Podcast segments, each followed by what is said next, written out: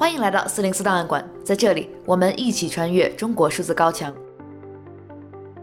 二零二一年已经接近尾声，中国数字时代为读者整理了年终专题，一共有十个板块，主题从二零二一年十大网络用语、十大四零四文章，再到十大敏感词、翻车现场、年度人物等等。四零四档案馆也将以播客的形式为大家同步带来年终专题的内容。本期节目是年终专题的第一期，今天我们的主题是。二零二一年，那些和我们告别的账号们。二零二一年，有许多人和事都在墙内消失了，很多人在炸号前并没有机会先行告别，还有更多消失的账号我们无从记录。中国数字时代为这些四零四点一盏长明灯，让他们继续讲述人们的言说、行动、思考和抗争。六月，科普博客科学松鼠会的一名会员被一些网民指控为日本七三幺部队洗地。博主过桥土豆在科学松鼠会事件始末中对该事件进行了详细梳理，文章链接可以在本期节目的文字简介中找到。随后，科学松鼠会致歉并宣布停更消号。科学松鼠会创办于2008年，是一个致力于向大众传播科学知识的公益团体。微博消号前有近四百万粉丝。同样是科普媒体，六月回形针 Paperclip 也宣布停更。六月十八日晚，B 站 UP 主赛雷画经指控回形针团队中有两名作者涉嫌辱华。随后，回形针作出回应，表示在团队改造与培训完毕前，主动停更所有内容。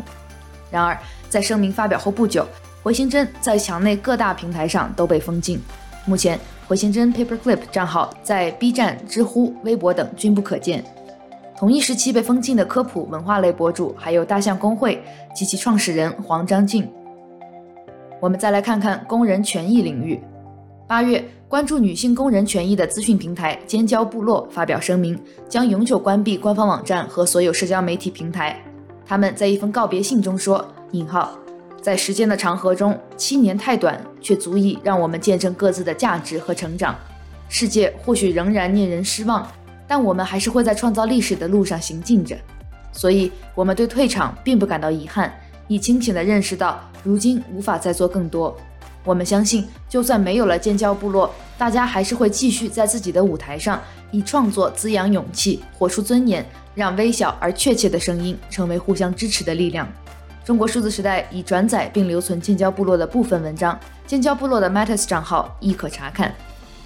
九月，关注劳工权益的自媒体多数事务社与读者告别，随后其微信公众号被屏蔽。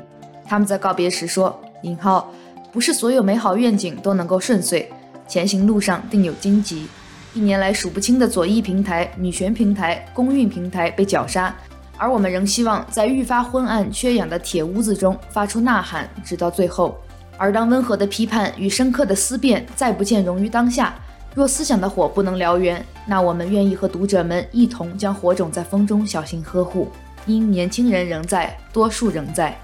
大家同样可以在 Matters 网站上访问多数派，查阅多数事务社此前的文章。今年有许多女权博主也失去了他们的账号。三月底，女权行动派肖美丽在劝阻邻桌吸烟后成为网暴的中心，网暴迅速波及到了其他女权博主。作者 FDU 梳理了时间线，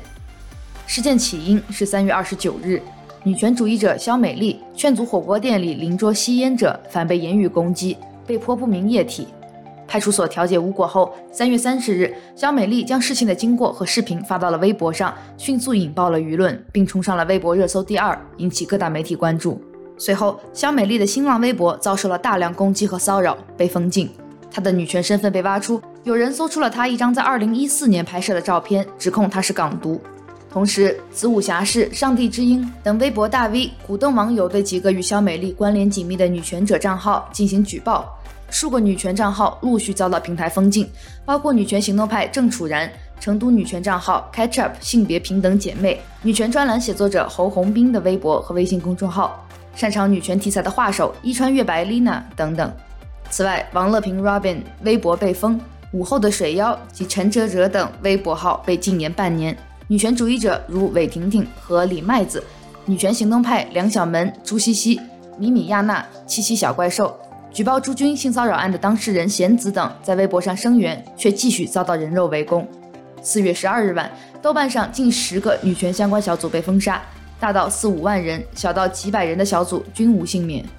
九月，贤子诉央视主持人朱军性骚扰案被法院驳回，许多声援贤子的账号被炸号禁言，贤子本人的微博也被禁言。十二月，女性主义播客海马星球被墙内平台小宇宙和喜马拉雅封禁。海马星球被封禁前最后一期节目是在东亚让女性主义薪火相传。除了上述资讯平台外，有一家实体书店也与我们告别了。位于南京的换酒书店，曾因以书换酒的经营方式为人所知，还多次被媒体作为南京特色报道。今年四月，官媒《新华日报》指换酒书店可能误导未成年人，随后书店遭检查人员搜查警告，并于一个月后关闭。中国数字时代保存了换酒书店的告别信全文，信中店家说：“引号，其实检查人员也很无奈。”我甚至都能感受到那份无奈。后来我软磨硬泡，变成了下周一来检查。他们会在那一天过来看有没有在关店的迹象。书店需要至少搬空一点。我身体力行的示范开了个小书店究竟有多难，连自己都想大呼：我也太倒霉了吧！活着真的还会有好事发生吗？我恨我自己这么听话。检查人员让我去市场管理局，就立刻乖乖去了。去了就有处罚。不去的话，说不定还能拖拖拖，能拖到天长地久。一切不一定都会是最好的安排，但我选择承受一切。如果不能来书店，山高路远，有缘再见。另一个被大规模封禁的社群是性少数群体。二零二一年七月，许多为性少数群体发声的高校 LGBTQ 社团账号一夜之间成为了未命名公众号，包括清华大学 Purple、北京大学 Colors World。中国人民大学 RUC 性与性别研究社、复旦大学知和社、武汉大学 WHU 性别性向平等研究会、华东师范大学猿人社、华中科技大学 HGP 小组、南京大学同一片天空性别性向平等协会、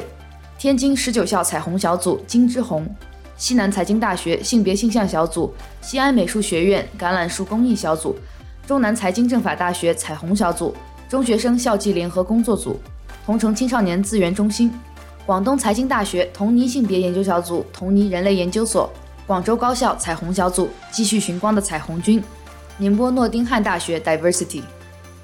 在过去几年里，互联网多次爆出高校排查 LGBTQ 学生，并要求统一上报。子午侠士等爱国大 V 也将火力对准 LGBTQ 社团，称他们误导青少年是境外渗透。性少数群体学生组织的活动空间日趋收缩，面临线上被网暴、线下被举报的困境。在上述封号事件发生前，武汉大学性别性向平等研究会已于四月宣布停止活动，原因是引号，由于社内同学自行组织的一场为女性发声的活动，网络上出现了恶意曲解此次项目目的以及社团性质的言论，并被大肆发酵传播，对学校、社团及社团成员均产生了预料之外的负面影响。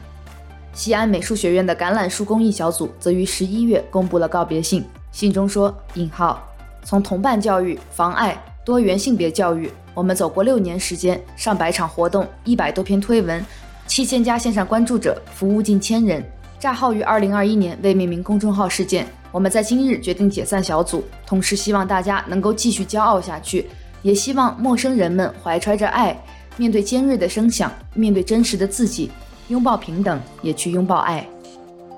八月，LGBTQ 自媒体 GS 乐点在发布“今日恐同事件”，武汉一同志青旅被赶出小区后被封号，随后建立新公众号。本文截稿前，又有一个 LGBTQ 公众号“酷儿声音”被永久封禁。最后，我们来关注香港。我们在上一期的播客《香港组织解散潮》中也说到。自从2020年香港国安法颁布以来，已经有至少五十个公民团体组织宣布解散，其中包括政治组织民间人权阵线、香港最大的单一行业工会——香港教育专业人员协会、香港各个大学的学生会、维护中国维权律师和法律工作者合法权利的非营利机构——中国维权律师关注组、为关押在监狱的人士提供支持的石墙花、关注政治议题的贤学思政，还有香港职工会联盟等等。今年六月，当局以涉嫌违反国安法为由，冻结了苹果日报的资产，并逮捕了相关管理人员和撰稿人。二十四日，苹果日报停止运营。苹果日报副社长陈沛敏撰写的告别书中最后一段话是：“引号，我特别喜欢近日的一幅漫画，苹果被埋葬在泥里，种子却生成满树的更大更美的苹果。中国数字时代 （CDT） 致力于记录和传播中文互联网上被审查的信息，以及人们与审查对抗的努力。我们邀请您参加敏感词开源研究项目和四零四文章存档项目，为记录和对抗中国网络审查做出你的贡献。详情请访问我们的网站 cdt.media。